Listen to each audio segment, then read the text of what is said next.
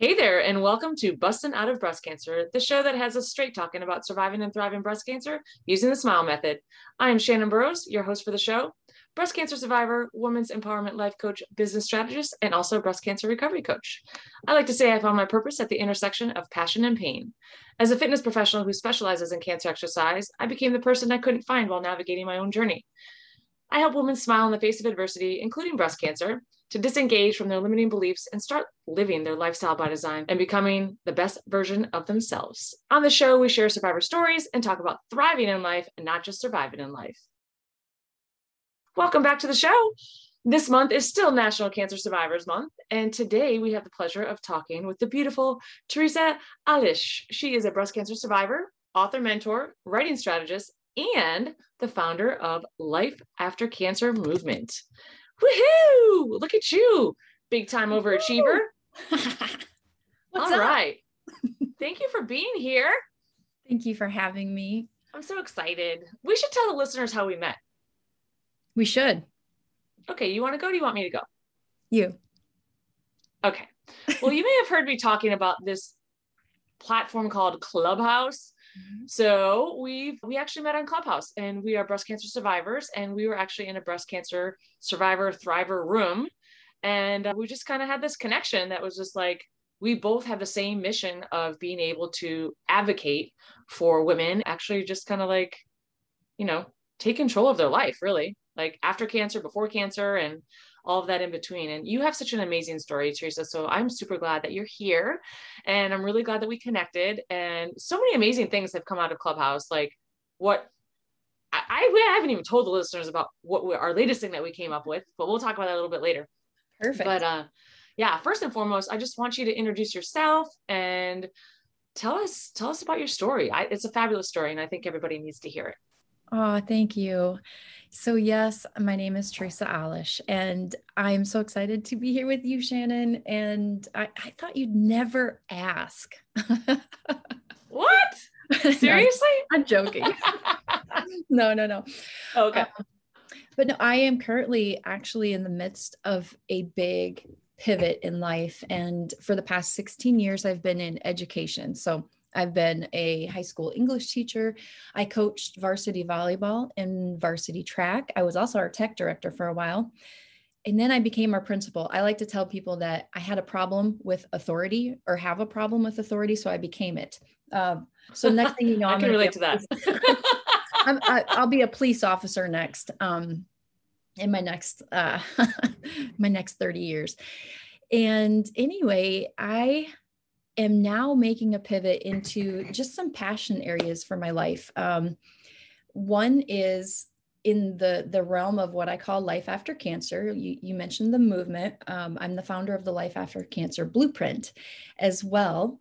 And I basically, in this, in this land of life after cancer, I have a belief, and that is that Uh, we can take control of our circumstances. Yes, there are some things that that might be out of reach for us, but for the most part, I believe that um, when cancer, or whatever it is, you can replace cancer with whatever obstacle or hurdle or circumstance you're facing in life.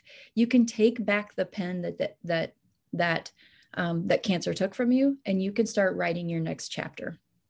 So let me say that first. Um, But in life after cancer, because I've been there in this way, not all survivors face it the same way. Right. But for me, I really struggled with things like fatigue, chemo brain, overwhelm, stress, um, just even cognitive, um, what I called at the time, cognitive decline. Uh, and as a life after cancer warrior, Uh, I found little ways to take control and to overcome those circumstances, and to really start making a shift in my mindset, in my sleep habits, my fitness habits, nutrition habits, which is all in the area that you live in. I mean, you are a warrior yourself, and helping other people to overcome too. And I think that's one of the reasons that we clicked when we first met. We just have um, a similar belief about Um, being able to overcome our circumstances. And with that, there's a quote I like to mention every, whenever I'm talking about this, and it's by Stuart Scott. You beat cancer by how you live, why you live and the way in which you live. And I think um, for me, that's huge. And when, when you started talking about your smile method, I was like, oh my gosh, that's the epitome of this quote. I mean, we can walk through life straight-faced, um, focused on, on what's wrong, or we can walk through life with a smile, focusing on how to make it right. And, mm-hmm. you know, solutions versus problems. You, you have problems, but you're, if you're solution oriented, you're on your way. And I completely circumvented your question of tell me about yourself. I went straight into telling you what I believe. Um, so do you want me to go back and say anything about actually where I was talking about the pivot? Whenever I talk about pivot, I'm like, oh my gosh, I'm starting a movement, and that is to help survivors after cancer. Yeah. And that's what's really big on your heart right now. So that's exactly what you're meant to talk about right now. There is no, that's what I love about my podcast is that I don't do structure. I'm not like, okay, you know, people always say, oh, do you have questions you want me to, you know, answer? I'm oh, like, you no. mean like I did? Yeah. Everyone does, you know, and especially people, like I've interviewed a lot of people. It's like their first time doing a podcast. Um, yeah. And they're like, you know, are you going to send me questions? I'm like, no, we're just going to have a conversation, like real talk. That's why I always say my podcast is straight talk about busting, you know, busting out of breast cancer, because I want people to just talk naturally. I want them to boom, bust out of breast cancer and become the best version of themselves. Right. And yes, I want to, um, I want you to tell your story, but I also okay. love that, um, we, we are very similar. Like I remember like, you know, listening to each other talk like in our Clubhouse rooms. And some people literally could look at us and be like, well, they do the same thing. Like, why, like, aren't they in competition with one another? Whereas in me, I'm like, oh my God, there's somebody else that's just like me. Like she'll totally understand and relate. Right. Like there's so many different, it, it's just a matter of how you see things mm-hmm. and, and how you want to embrace that. And like, if our mission is to help with life after cancer or changing the world one smile at a time, like mm-hmm. whatever that is, like, it's so much better when you do it together. Mm-hmm. It's always better when we're together. Jack Johnson. Every time I say that, I always want to play that song in the background, but really, like truly it is. And we'll share that a little bit later on with, um, with our listeners as to how that all came about. But, um, yes, I'm super excited that our, our, our missions and our lives have collided. Like I'm all about like, my world colliding and just being like, oh my God, like a kumbaya kind of thing. I know it probably sounds corny, but yeah. Anyway, your story needs to be heard. And yes. Not only is it heard in a book, it needs to be heard right here, right now. So when were you diagnosed? All right. I was diagnosed in twenty eleven, March of twenty eleven, actually, well, February, March is when I started my um, treatment. And um, I ended up having an aggressive stage three C breast cancer, which basically means that, well, in my reports, uh, the oncologist had written, which I didn't discover until like five years later, six years when I started researching and writing my book, but she had written her breast was essentially, her right breast was essentially replaced by cancer. Um, and then my lymph nodes were, were, they weren't completely full, but they were over half full, the ones that they extracted. Um, and so basically it was, pr- you know, it was on the move and we caught it just in time. And because there was so much, the tumors were huge and they were just, there were lots of little clusters all the way, all throughout. They started with chemotherapy to shrink um, as much as they could to make surgery a more, you know, the uh, eff- successful. Yeah. Successful. And so I started with, I, I called it the red devil um, of, of chemo. Actually, it's called that. And I think it is. Anyway, yeah. It was red, thick red stuff going into my body. And um, I still, I can still almost feel that s- sick feeling when I sat down in that chair and saw the, the, the little bag that they brought out and hung up. Um, but anyway, I had, um, I, I basically was doing chemotherapy through most of the summer. I think I was done in August, which they gave me a break as we geared up for surgery in September. And I had a double mastectomy. During my double mastectomy, my dad um, was in the same hospital, and he was just a few floors up or down, whichever it was. I can't remember. Uh, he was receiving his diagnosis. And so when I woke up, um, I'll never forget wanting to know what, what we found out about Dad. And it turned out that he had stage four non-Hodgkin's lymphoma. And so um, that was a little tough to swallow. Actually, I think I took that harder than my own. I mean, I, I was kind of of that mindset that I didn't want anyone else to go through it. I felt like I could do it, you know, like I didn't want anybody else to go through that. So here we had Dad now in his fight, and it didn't look good. Uh, non-Hodgkin's lymphoma in the bone, you know, the bone marrow, and he had to go through all the stuff he had to go through. After my surgery, we went through the process. I don't know if anybody's ever talked to you about this on your podcast or just in general, but I had implants put in, um, and we had to go through the process of expanding because mm. we, we, I started out with expanders right in that double mastectomy. That's what they, I came out with expanders in. That was the reconstruction process. They, they're horrible. They suck. It was awful. And every time they would, um, we would go for them to put more Fill fluid in. Yeah. Fill them. I would like, have you ever had the wind knocked out of you before? Mm-hmm. You remember that feeling? So it would like jolt, like, it's like my body, my body couldn't handle it. It pulled my, my muscles in my back. Wow. And it would knock the wind out of me. I couldn't even hardly walk out of there. Um, sometimes my husband and my uncle or my dad, whoever was with me at the time, they would walk me out, basically keeping me upright. And there was even one that was so bad, I had to go to the chiropractor a few times. I was like, I just need some form of relief. And that was the only thing we could think of. Um, so that was an awful time. I almost forgot about that. It's been a long time since I thought about that. And then I had radiation after that. So and did you go, th- wait, did you have radiation while you had expanders in, or when you were done filling?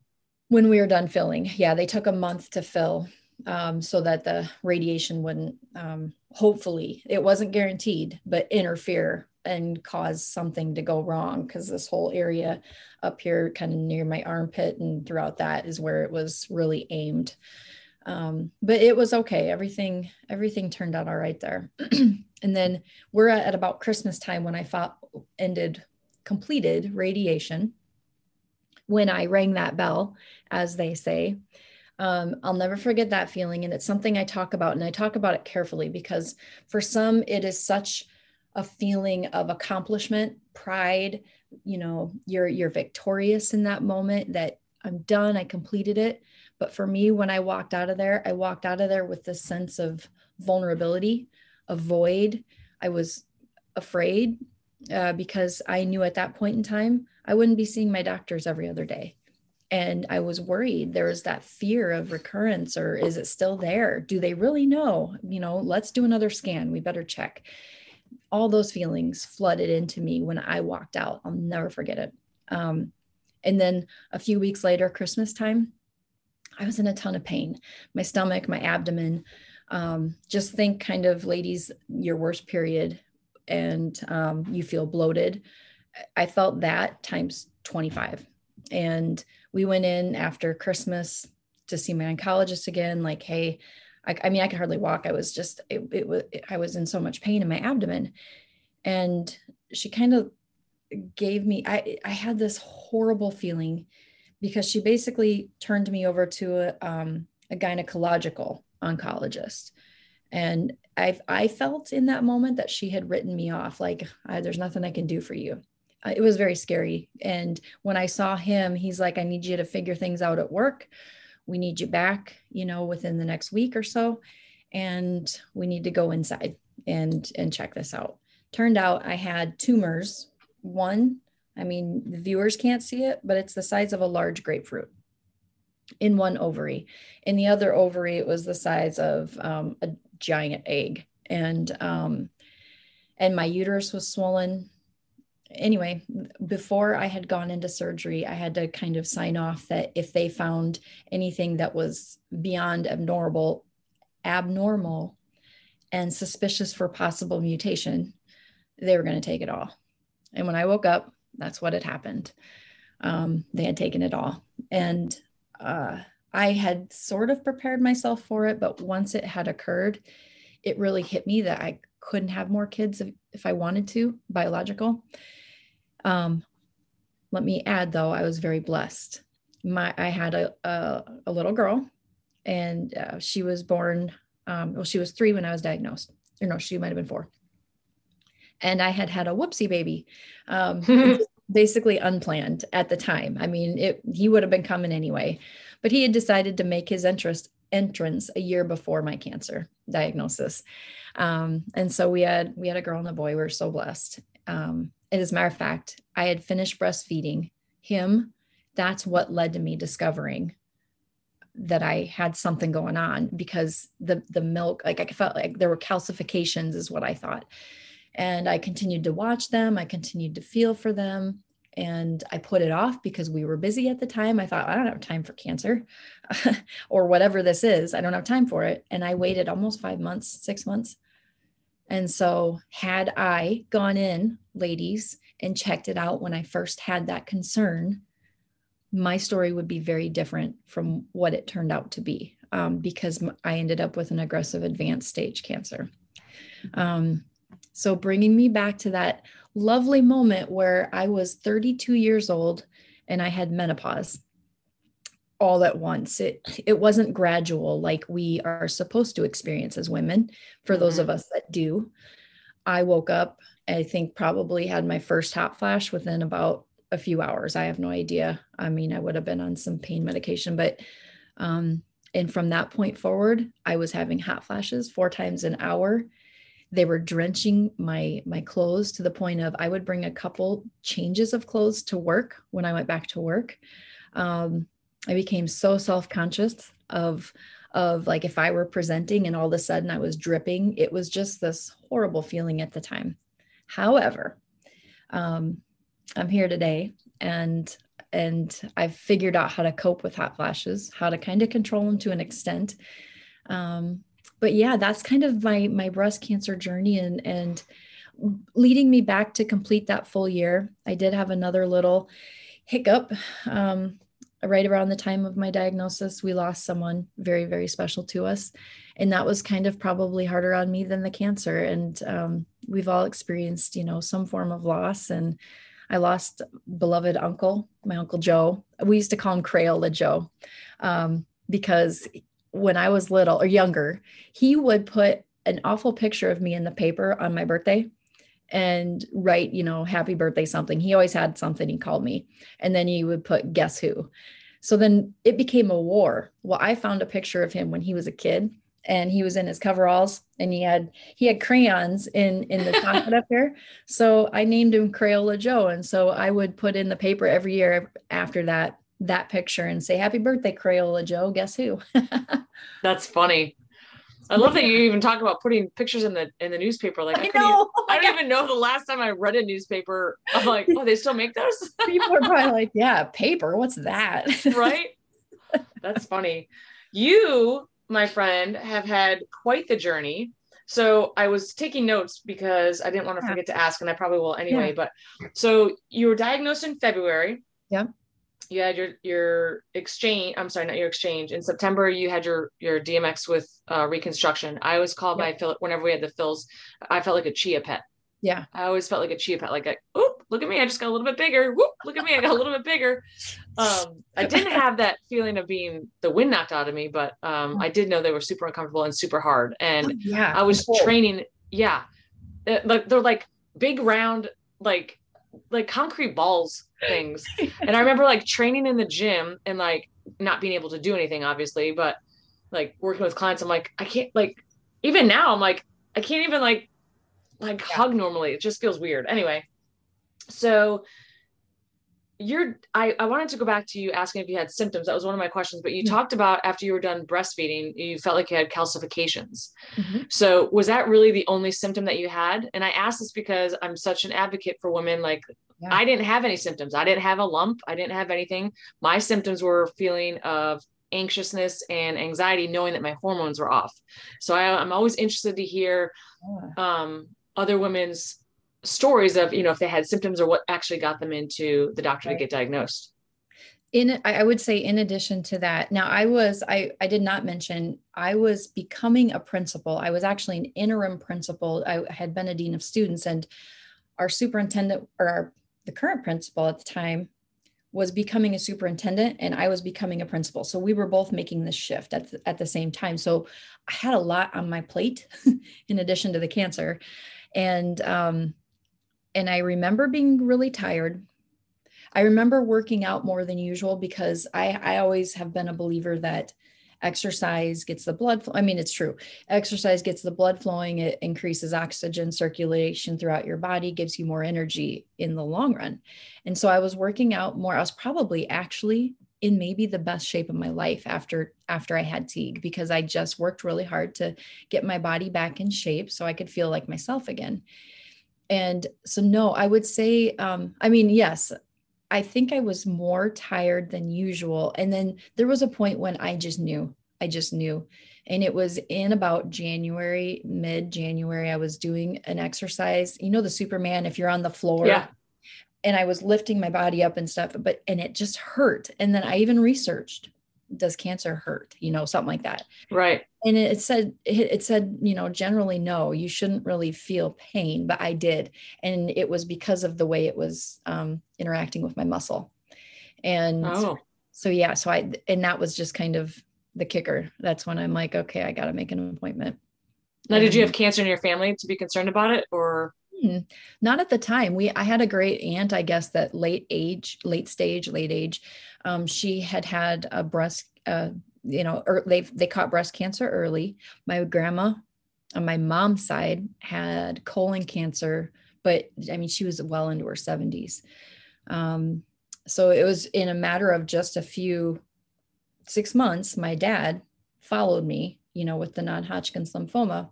That's and crazy. Then, then my sister's been diagnosed with the same cancer I had. When they did B R C A, the B R C A uh, genetics test with me, they only had one panel of it. Um, they now have a couple, maybe two or three panels. So there were mutations that had not been discovered when I did the genetic testing. So it came back negative. There was no, re- and my dad never, they never tested my dad. Huh. But my sister, when she was tested here two years, uh, twenty nineteen, um, hers came back positive, and it came back positive. It was in the second panel of the B R C A uh, genetics test, and it was called C H E K two, uh, C H E K with the number two. And so then they brought me back in because they're like, oh my gosh, is this an anomaly or what? Um, and I ended up being positive, and then my dad was positive. So that means I am susceptible to a few other cancers, um, which it's colon, pancreatic, non-Hodgkin's lymphoma. I think that's, I think those are the gist, and, you know, breast cancer. So the same with my dad and my sister. And then I don't know about my, that's crazy. Yeah. My mom was negative for any sort of, so like, I thought, geez, do we have a double whammy coming from grandma? Unless it skipped a generation. I don't know if that's possible. Yeah, I don't know either, but that's very interesting. That'd be interesting to kind of research. So your dad did test positive for B R C A as well, or you don't know yep. if they tested him? Okay. Yep. Yeah, that, he, he did later when we did. They didn't test him when he was first. Unless they tested him, it was the same as mine. It probably hadn't been discovered yet, that, that second mutation. I think it's crazy that you were having a double mastectomy and your dad was in the same hospital getting his diagnosis. So did he have symptoms? Like what, what got him to the hospital? I, I, when you say hospital getting diagnosed, I think, wow, that must be aggressive as opposed to just going to like a doctor's office. Right. Um, well, I think he had been, he had probably, I'll not, I'll, the only thing I really remember from that is when we were, um, he had pain in his groin, like almost like um, pulled muscle. Mm-hmm. And so I think there was a, there was some like a, a lymph nodes, maybe there was a tumor there. Huh, I can't remember. I do. The whole memory thing. I know. I do remember that we went to a water park the night before my surgery, a, a hotel water park, you know, those indoor water parks. And my mom and dad were there. I'll never forget my dad, like water kind of like rushing down the slide when he was catching my kids. And he, he was in a lot of pain. I, I remember that. I, so I think his started with pain and mm. maybe some fatigue. Mm-hmm. Interesting. So did he have to go through chemo and radiation or anything like that as well? Chemo, radiation. And then, um, what's that called? Where they took out his bone marrow and then they, um, it's like a bone marrow transplant. I can't think of what it's, is that what it's called? Bone marrow transplant. I anyway, think that's they, the thing. And they, they checked to see if we were matches for him, which I think I would have been. I can't remember. I can't. the theme. You can call this one, I can't remember, or she can't remember. But the the the, the title of this episode will be called Straight Talk with Teresa Alisch. I can't remember what it was about. That's perfect. Anyway, so they took out his bone marrow. They filtered out um, the bad stuff or whatever they did. And then they basically put it back in clean. And we believe they, they have said that because he used his own bone marrow, he recovered and it was more effective than using someone else's. Interesting. And it is interesting. Anyway, so he, that guy's got nine lives and he's still with us today, which was against the odds. And, um, He he's dealt with some congestive heart failure and C O P D. Is that what's called? C O P D yep. From smoking. Mm-hmm. Mm-hmm. He's dealt with that, but he's still he's still with us. Yeah, it runs in the family, being uh, resilient. Yes. How about your sister? How is she doing now? She's doing well. Um, she had a little bit of residual uh, after her surgery, so she has to do. She's on doing this study, um, clinical trial, and um, she so she gets an. In, I think a weekly injection of some sort that's supposed to help prevent, I, I, I guess, growth or whatever. Um, I think, I mean, I think now if they were to go in and check, I think she's good, but I think because she had residual, there was a little bit of fear there. Um, so yeah, but she's good. She's doing well. She's, she's getting back on her feet. And I can't imagine having all three of you having cancer. Your poor mom must've been like, what on earth is happening? I know. That's yeah. crazy. So, uh, so many things I want to, so many things I want to say, and I'm so A D H D. It's crazy. Um, okay. Let's You're talk about interviewing a squirrel. I know. Let's see how this episode goes. So let's talk about, um, being aware of your body. Yes. And exercising, because you, um, I'm going to bring this up a little bit later, but you're trying to bridge the gap of, you know, life after cancer. So what happens after you ring the bell? I'm trying yeah. to bridge the gap of between the fitness and um, medical professions, because there is that whole correlation of, you know, exercise is medicine, movement is medicine, yes. and all of that good stuff. But we also have something in common is neither one of us like to do medication or put anything foreign into our bodies. Mm-hmm. So I can't imagine when you talked about, you know, the red devil, like seeing that and being like, oh crap, you're going to put this into my body. Like this can't be good for me, but I know it's going to help me with my cancer. Like, what was that like? It was awful. I, and I, I remember telling my kids, um, I, the way I described it was almost like you would read in a little children's illustrated book, but like this, this little army was going to go inside my body.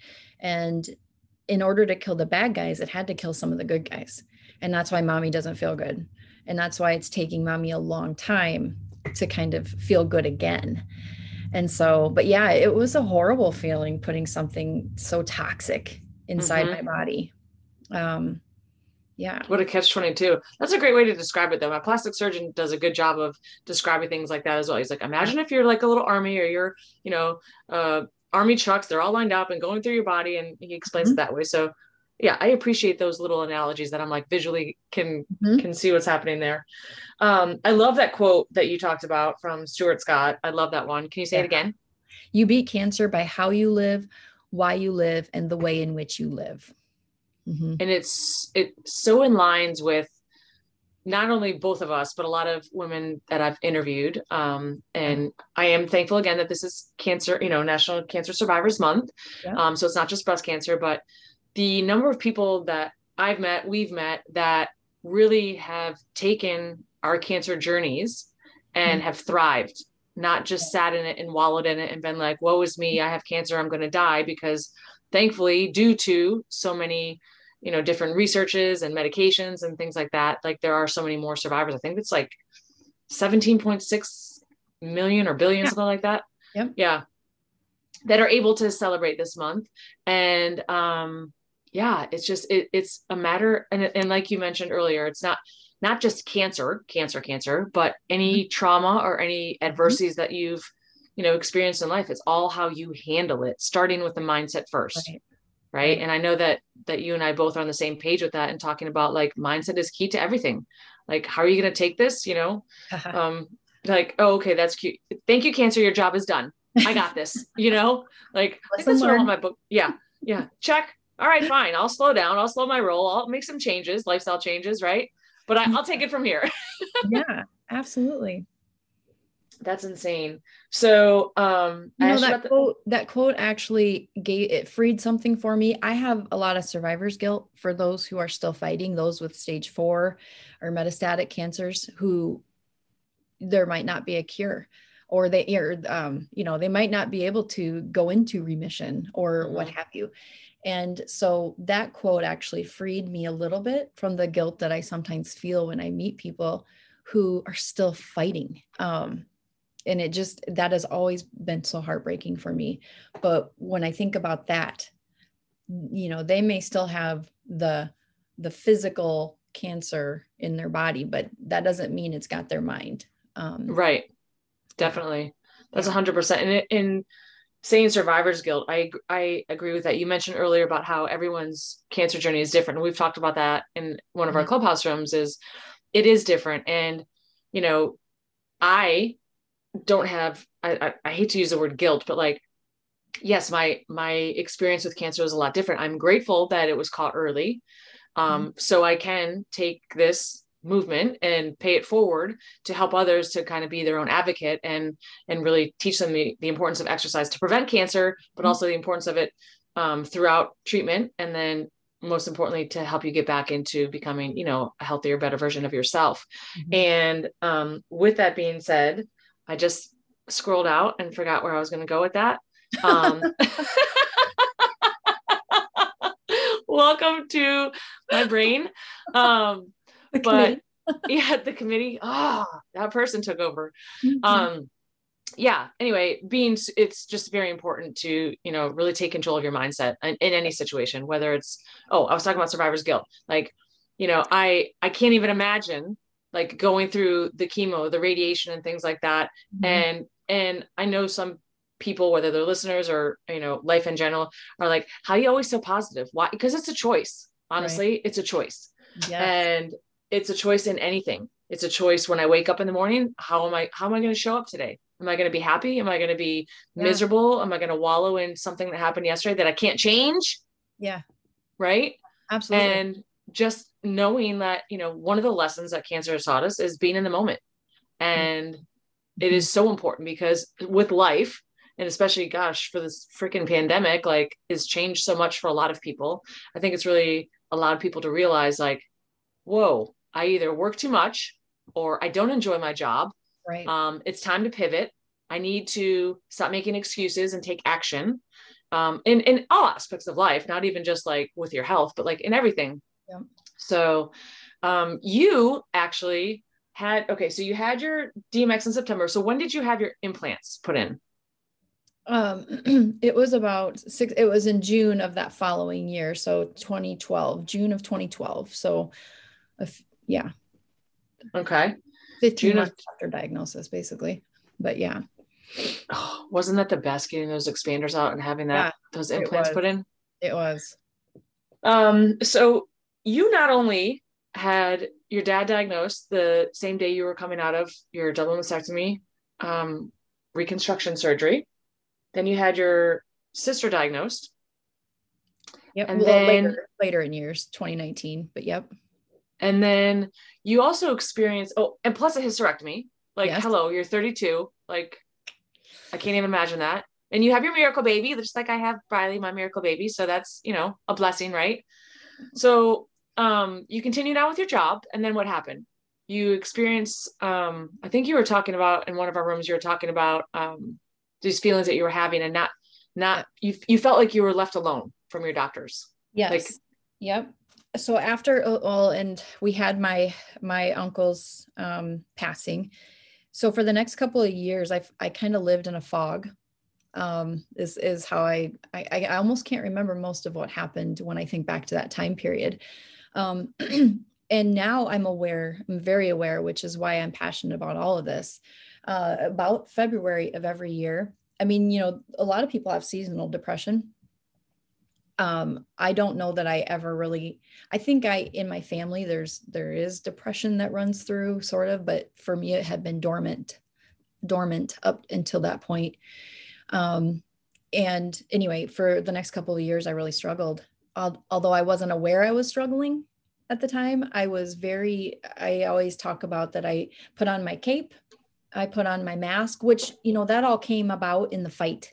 You know, the, the fight, you kind of, we associate the boxing gloves, we associate superheroes with cancer fighters. And I think I, I felt I needed to live up to the strength that I, I, my poise as a school principal, as a, an educational leader, um, even within my family, I didn't want anyone to know how much I was struggling, even though they probably could see it. Um, and there was a point in time, and I won't go into it because it could be a whole nother podcast, um, Okay. I, I mean, there were, there were, yeah, I'm just, you know, putting it on the calendar. Um, Check. There, there, there was a point in time when, um, I guess a little bit of a trigger warning, but there was, there was su- suicidal ideation, and it moved from passive to active. Um, again, the, the fact is, is I'm here today, and, um, I ended up writing a book, which is called Broken to Brave, Finding Freedom from the Unlived Life. And it has a lot of meaning packed into that subtitle, um, freedom from the unlived life. That was the idea. My, my book is told um, with a prison metaphor, even. um, I have a chain and a lock on part of it. Um, and, uh, but anyway, the, I, we were talking before we got on here today, and I almost need to write a follow-up book, because Broken to Brave was about the cancer. It was about my dad's cancer. It was about losing my uncle. It was about the moment when I wanted to take my life. Uh, and it was about working my way back to who I am today. However, um, in twenty nineteen, we discovered something that um, my doctors couldn't figure out. I couldn't figure out for the longest time. Basically, I felt awful, and I never quite felt good again after cancer at all. And I continued to decline, especially, um, I would say beginning around twenty fifteen, it seemed like things just were getting worse and worse and worse. And it, and it was, it was visible in my complexion. I had inflammation. I had autoimmune issues, like just skin breakouts. My eyes were sometimes really bloodshot, or they were yellow. My face looked gray, ashen. And, um, I uh, was in a position that I loved. At the time, I became a regional administrator. I went from principal to regional administrator. And four years, almost five years into that, we were to a point where I, ha- I was starting to have herniated discs, and my bone density was starting to decline. My oncologists could not figure out what was going on, and they recommended, or they referred me to palliative care. They weren't completely giving up on me, but yet that's how it felt. Um, And they wanted to basically try to just sustain my quality of life. I'm like, you know, where it was at. And I wasn't okay with that. But yet I also kind of gave in to the fact that I needed to spend whatever time I had left with my family. So I resigned from my position after a ton of discussion and contemplation. And right about the time that I resigned, my sister got onto a path, and she had seen a post from, we had a um, mutual CrossFit coach, which I had been doing CrossFit for a while too. Um, she had posted about something called breast implant illness, which I had never heard of up until that point. There's, I mean, there was very little awareness initiatives out there. It was pretty tight-lipped, boxed, you know, mm-hmm. kept it quiet in the medical profession. Um, and, you know, since you and I have talked, you kind of have some reasons as to why that, that is occurring. But Um, she had posted that she had had her implants removed, and hers were for cosmetic reasons. It doesn't really matter what reason, but she had several of the issues I had. Um, and she had posted this list of symptoms and side effects, and my sister was able to check off over two thirds of them. And then when she sent it to me, I was able to check off almost all of them. Um, Can you share with the listeners what some of those symptoms are? Like, I had never heard of breast implant illness until mm-hmm. I met you. And then from there, it was almost just like, I feel like everywhere I turned around, it, somebody was talking about they had breast implant illness, including a friend of mine locally here. Yeah. And I was like, oh my gosh. And she actually, you know, was thinking that she had COVID. Yeah. And so when you were talking about that, I was like, wow, that's, that's like a big thing. Yeah. I mean, it's almost like, you know, those commercials where they list off all the, th- all the things that could happen if you take this, this new medication, and then even death, but anyway, right.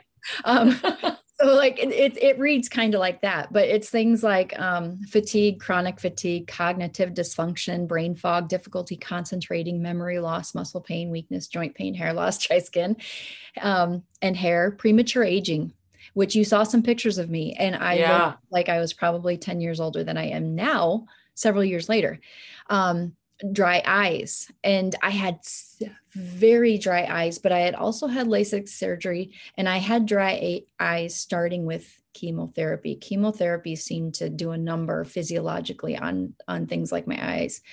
Um, and then I did LASIK after that because I was stubborn and I wanted to do it anyway, which just compounded the um, impact. Well, then there was also this, um, there's all like thyroid issues, whether you go the hyper or hypo, um, adrenal, estrogen, progesterone imbalance, um, acid reflux. I mean, it just goes on and on. I'm not even half, I'm not even, I'm not even a quarter, a third yeah. through them. I Googled it myself, good yeah. old Doctor Google. And I was like, oh my gosh, do I have all that? Do I have all that? Um, yeah. Here's the scary. one. Like I, I, I under, I'll send this to you. Um, I underlined the ones I had: anxiety, depression, panic attacks, feeling like you are dying. I felt like I was dying. I felt like my body was closing down, shutting down. Um, my organs were giving out, that sort of thing. I felt terrible. Um, and so what were your doctors doing? You know, they did, they would do blood tests. They would, um, uh, they did all sorts of scans, and they're like, we can't, we can't find what's wrong with you. We can't, we don't know. You know, we don't know if your body just, you're after chemotherapy, physiologically, it just can't get back to where it was. You know, I'm like, great. Th- is this really what life is going to be? I mean, right. I went through all of that just to end up here and end up dying. Like, what is yeah. the point? Yeah. And, um, and I was eating well. I was trying to do everything you're supposed to do to be healthy. Um, and I think if I hadn't been, I, maybe my body would have given up. I mean, I may, you know, I think that the, what I did was actually sustaining me to an extent. Um, but at, so after my sister gave me that, I just, I went on a mission. I probably, I mean, I wasn't even sleeping. I was so focused on research, and I ended up making some phone calls to, um, surgeons around the country. Now, one of the reasons I did implants was because my team recommended it. They even pushed back when I wanted to go natural, and they're like, well, you're active. You know, what's going to happen is, um, necrosis. I couldn't remember necrosis of the fat, you know, it's going to die because you're so active. And, and sometimes we see this, and I'm like, what? And of course, back then, twenty eleven, um, I didn't really do any further research, and I don't even know if there was as much out there then anyway. Um, but they just didn't have an expert there. They didn't have someone who understood how to do uh, natural reconstruction, you know, like um, the abdominal flap, all all those, there's all different. Flat flap, tram flap, yeah. And so I just accepted that. I'm like, fine, I'll, that's, I'm good with that. Whatever, you guys are the experts. Um, and uh, huh. I know. And so, and then they gave me, you know, the little thing you're, you can read about your implants, but even that, didn't that didn't say any of this stuff that was mm-hmm. not in that material, and my my team definitely didn't give me this sort of a overview of what could happen, because if they had, I would have known to look for it, which is why I'm so passionate about it, right? Um, because if I had at least known these are some possible symptoms, and why didn't they know? Why didn't that be like, oh my gosh, she's got three-fourths, more than three-fourths of these symptoms. Anyway. So being an advocate for breast implant illness is a big deal. It is. Um, I th- so did you ever go back to your, your team and talk to them about this? Well, yeah, I mean, I did, I, I went back, just get their opinion. Do you think this is it? Do you, we don't know. There's not enough research.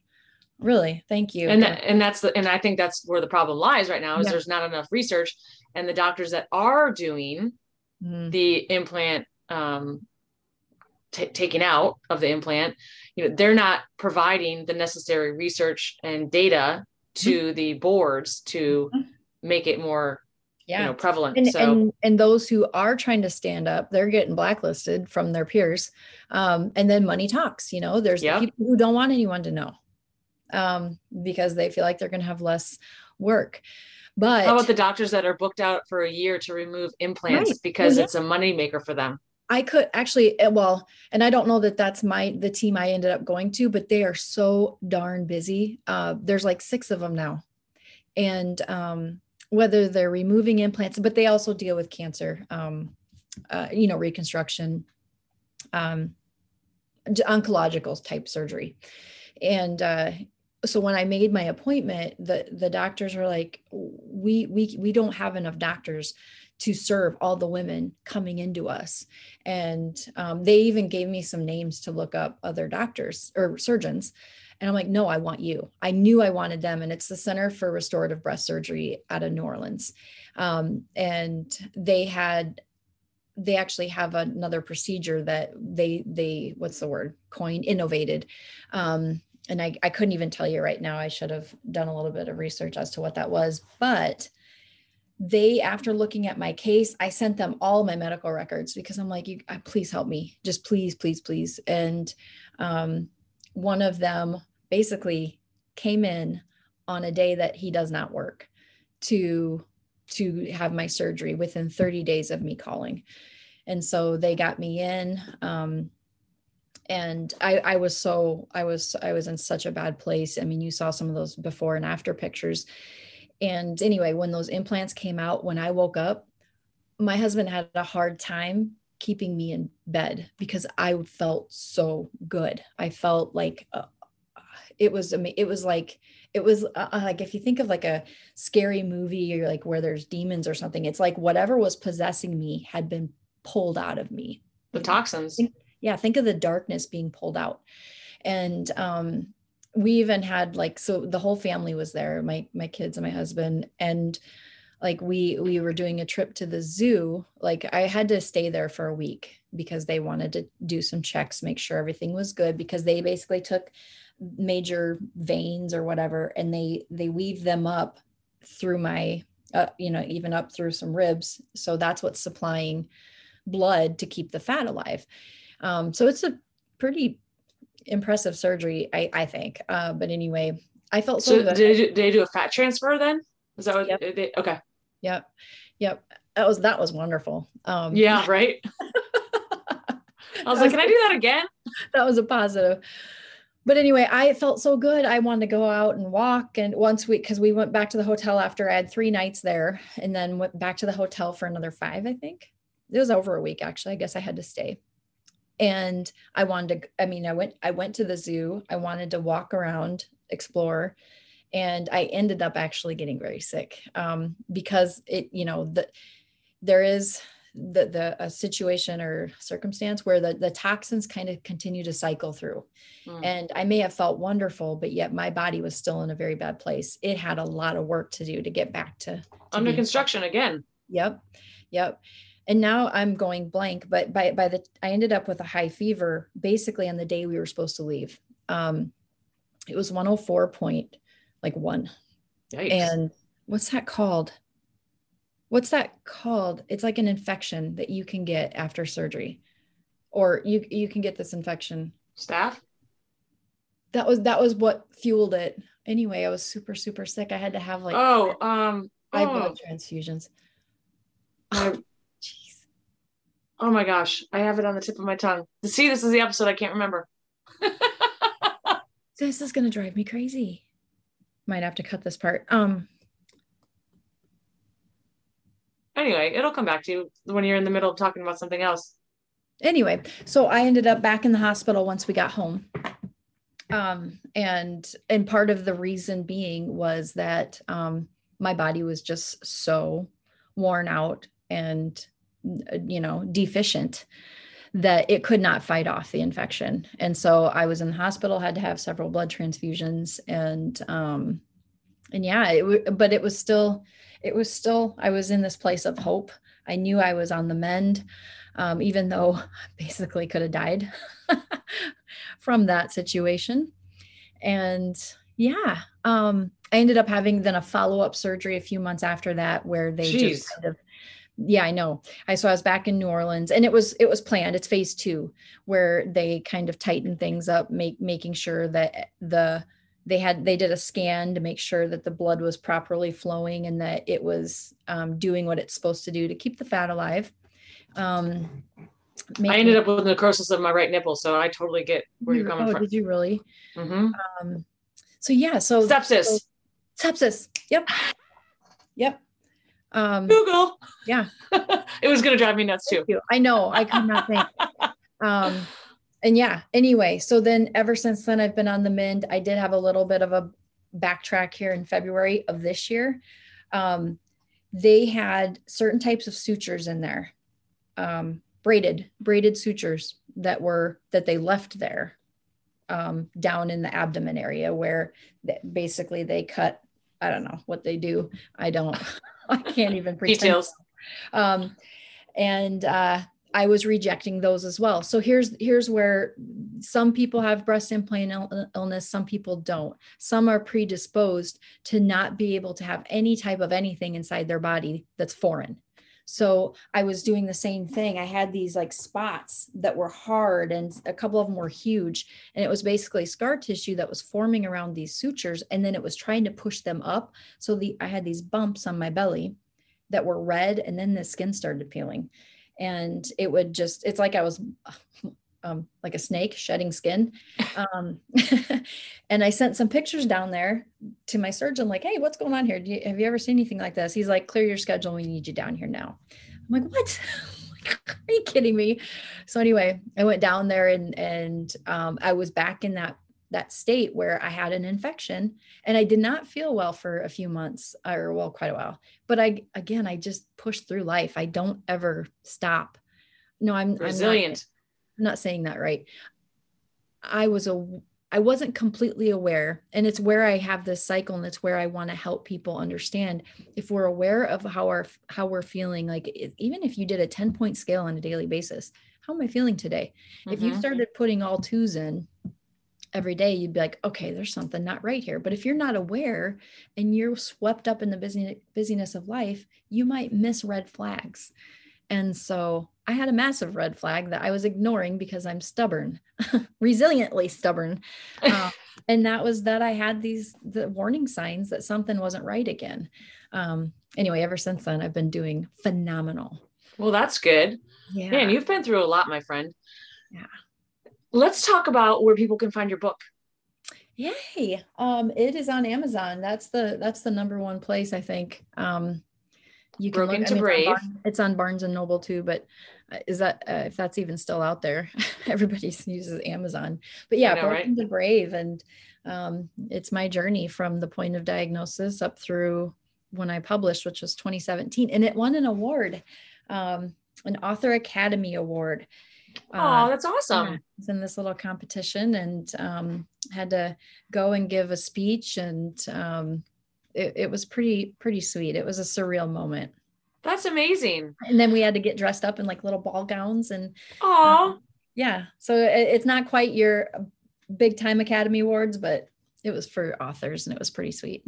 Yeah. And it's your story, which makes it even yeah. better, right? It wasn't like you just wrote this, you know, storytelling fable kind right. of thing. Like it right. was, it was your story. So that's important and very impressive. So congratulations. Thanks. So it had to be easy for you to write your book since you are a, um, an author mentor and mm-hmm. a writing strategist. Yes. So tell me what that, like, how long did it take you to write your book? Um, so for me, the, the, that is kind of almost hard to answer that because I started writing, my students created a Facebook page for me when I was diagnosed because they wanted to be a part of my journey. Um, and so they actually created this page and I would update um, how things were going. I mean, I was at the school, but yet it was a way for them to understand what I was going through. Sure. And I was, I was That's vulnerable. Neat. Yeah. I was vulnerable, but I held back a little bit. But anyway, I had those posts that I had been, um, putting out there from day one. And then um, I had what was probably the real vulnerable stuff in journals. So I would have that. And then I would have the, the more real stuff um, that I was, I was doing all across, uh, through my journey. After my little, I talked a little bit about that time in my life, which was twenty fourteen when I was, work, I, I wanted to take my life. Let's just say it. Um, I ended up starting going into therapy after that.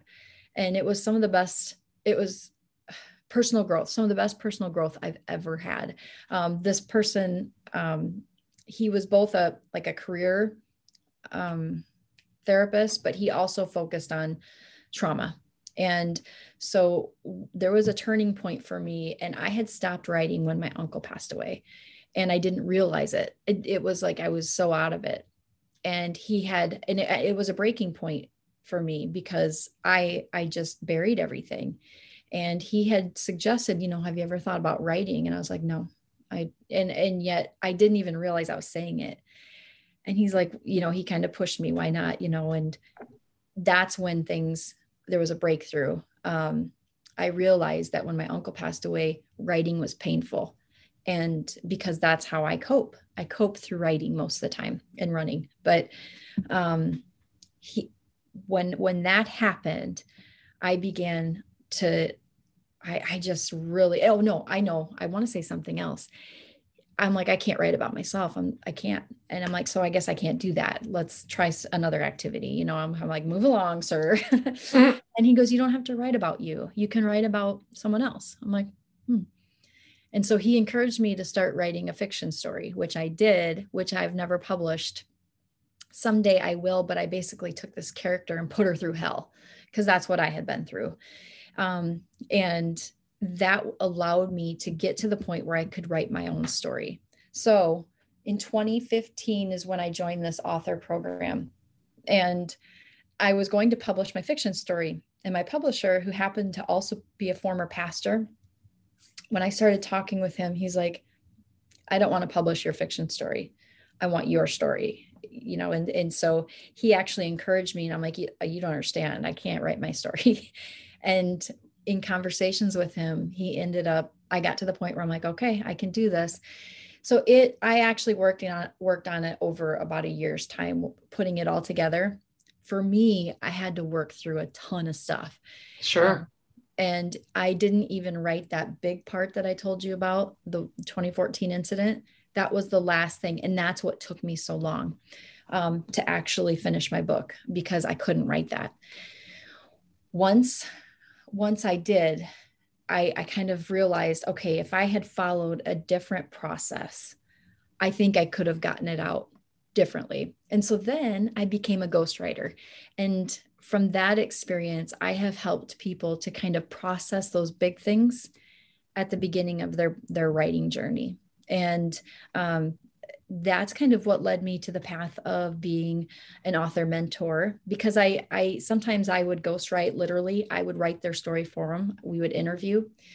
And then what I found is they started to really process, and they took over a lot of that writing. And I thought, oh my gosh, I think there's a different way for me to work with people like that. And that's, that's how I kind of transitioned into this author mentor role and writing strategist. So that's what I, that's what I do here, is help people draw out the, the best and worst of their story, but in a way that provides a roadmap for their listeners uh, or readers, not listeners. Um, and that's awesome. Yeah, it, it just helps them tell their story. And, and not everybody has a massive trauma to share, and they're able to process their book even, even more quickly. I mean, people can write books in all, um, you know, categories. Yeah. Well, periods of time, you know, for me, like I said, it took a year, but that's because I didn't have somebody nudging me along with guidance on exactly how to do that. Um, now I'm seeing people, people can write their book. I mean, I actually, one of my colleagues in that program, she wrote a book in about two weeks. Um, it was her second book because she had kind of learned the process like I did. So now, you know, it just depends on how committed somebody wants to be, but they can get their book done quickly if if um, they're willing to show put in the work. Work. Mm-hmm. Yep. That's with and anything, not, right? Yep. Not just the physical writing. It's there's a little processing that has to happen inside the heart and soul. I know. And I'm really excited that you're helping me write my book. Yeah. So that's super exciting. So not only are you helping me write my book, we have collaborated to be able to help other people yes, share their story, build their brand, and be announced to the world. Mm-hmm. And let's, let's talk about, can we talk about that real quick? Like, let's talk about our mission, like us coming together, two survivors, thrivers, I should say, mm-hmm. coming together. We met on Clubhouse. This is what I love. We met on Clubhouse, which is, again, just a platform that is all audible. So we never even met each other face to face. You will not see this video right now because I don't even have my face and I haven't even showered yet today. Um, and I've been picking my nose. But we met on Clubhouse. And then all of a sudden we, I, I said, I'm breaking up with you on social media. We were, we were messaging, we were messaging on Instagram. I'm like, listen, I'm like, can we, at this point, like, can we exchange like phone numbers and just text? Because, you know, I think everyone can agree social media gets a little bit overwhelming. I'm like, I'm breaking up with you on social media. What's your phone number? We're texting. Mm-hmm. And then we did. And then we just started texting. And the next thing you know, um, yeah. I was talking with you, helping you through your, your pivoting time. And, and we started getting involved in the speaking club and um, really realizing that our stories together, we are freaking badasses. Yep. And we are very powerful together. Absolutely. And combine that with another friend that we met in Clubhouse, Jennifer, um, who she's a brand strategist. Um, mm-hmm. We said, oh my gosh, we have something here. And me, you know, being my, my background, being in the corporate world of biz, business development and my S O S framework of, you know, yeah. systems, organization, structure, like mm-hmm. tying this all together has been magical. So those of you that are listening, the three of us, Thrivers, came together, we met on Clubhouse, came together to put together this amazing program called the Thrivers Business Academy, yeah. right? It's yeah. twelve weeks. And you can take your story, build a brand from your story and launch that to help others and leave your legacy. Like yeah. how amazing is that? Because everybody has a story. It could be how you overcame whatever adversity you had in life. It doesn't have to be cancer. It doesn't have to be breast cancer. It could be abuse. It could be, you know, just low self-esteem. It could be, you know, something in the corporate world that, you know, you just, whatever. But with the help of Teresa being able to write your book for you and Jennifer being a brand strategist and me being a business strategist, like we put it all together to help you launch that and even create a program from it. So that's pretty exciting. The yeah. Thrivers Business Academy. Who knew? Thank you, Clubhouse. I know. I know. And did you say in that, um, that they would, that they're going to write their book? Did you say that? No. Why don't you yeah. tell them about how they're, you're going to do that? Absolutely. You're going to write your book. There you go. Duh. No. No, it's awesome. And it, um, I'm going to help you through from ideation of, of what your book concept would be, what your title might be, what your, how your table of contents would look, all the way through uh, laying it out and telling your story. Maybe it's, you want to be creative, but, but the number one, I, I like to say it's my superpower, but it's, it's writing like you speak. Um, there, there are still people who, who try to kind of write more formally, but but that doesn't help people connect. And what your your whole goal, your whole mission is to have the, have that reader feel like they're the only one that that you're talking to. Mm-hmm. And by the end of that book, you will have best friends when they read your story. Um, when they go to write and leave you reviews, they're going to say how they felt like you were talking just to them. And to me, that is, if you can accomplish that, it doesn't matter what you write. Um, It, it's it's how it makes someone feel. Yeah, that's so, why that's why I like to do my podcast that way too. Just yeah. like just have a conversation and, yeah. and relate to that person. Absolutely. And you know, I'm not going to be for everyone. You're not going to be for everyone, and that's totally fine. It's about finding your tribe. And you know what? Let's say um, you're like, you know, I don't know that I, I have a business book in mind. That's okay. Part of part of your story is is your legacy, whether it's for your family or um, yourself. I mean, just. I mean, when someone writes a book, the feeling of completing that, I can't even describe to you the accomplishment. Um, it's, it's not an easy, easy thing. Well, actually, I, I feel like I make it easy, but you know, it's, it's a challenge to actually put together how, how your story would come out. And if you are doing it, even if you aren't doing for business, I mean, my book's not entirely for my business, but it adds a lot of credibility behind my name. Um, And there is a little bit of a roadmap I've left. I mean, I ask questions at the end of the chapter to get people to process things, um, to, to process their own life, to try to get them to live in the present. Mm-hmm. Um, but yeah, so it, it's just, it's, it, it helps increase your level of authority out there.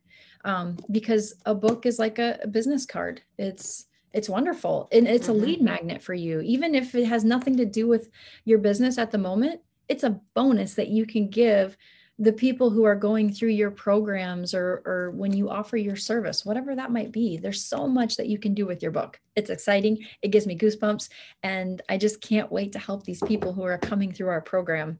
Um, realize. Very exciting. Yeah. It's so exciting. I know. And it's just another way of being able to give back and be yep. able to help change the world and, and let somebody, to, you know, be in charge of their life. Like, I got this. Your book can change a life, right? Yes. Even if you're not trying to, to leave a roadmap, your story might inspire someone mm-hmm. to do something a little bit differently with their life because they've learned through your story. Oh my gosh. Yep. Absolutely.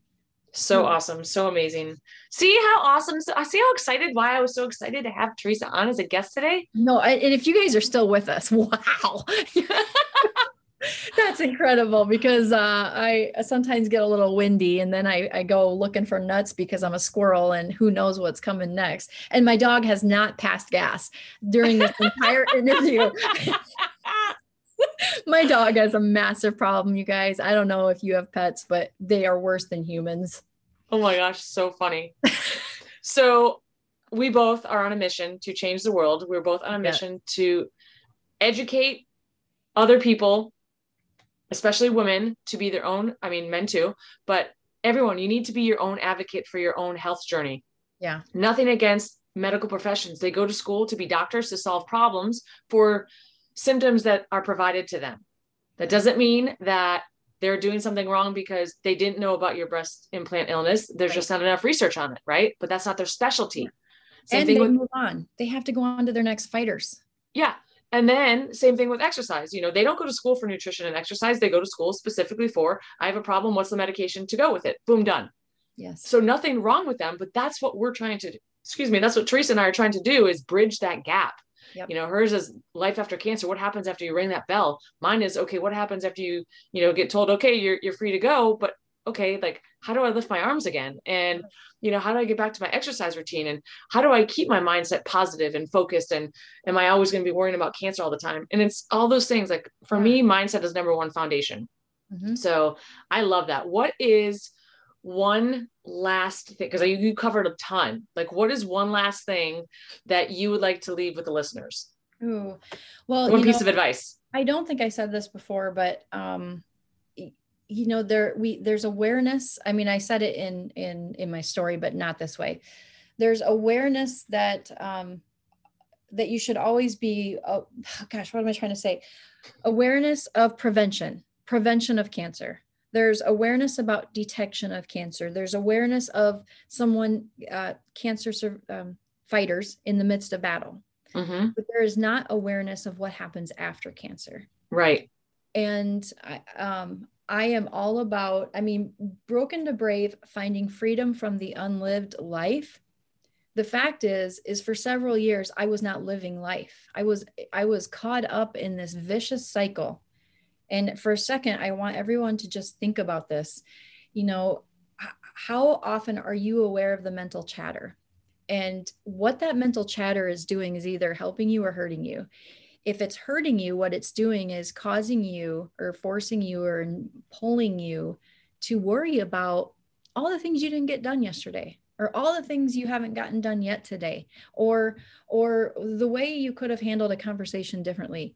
It's, it's got you focused on the past. It's got you regretting, typically regretting, unless you're appreciating, that's different.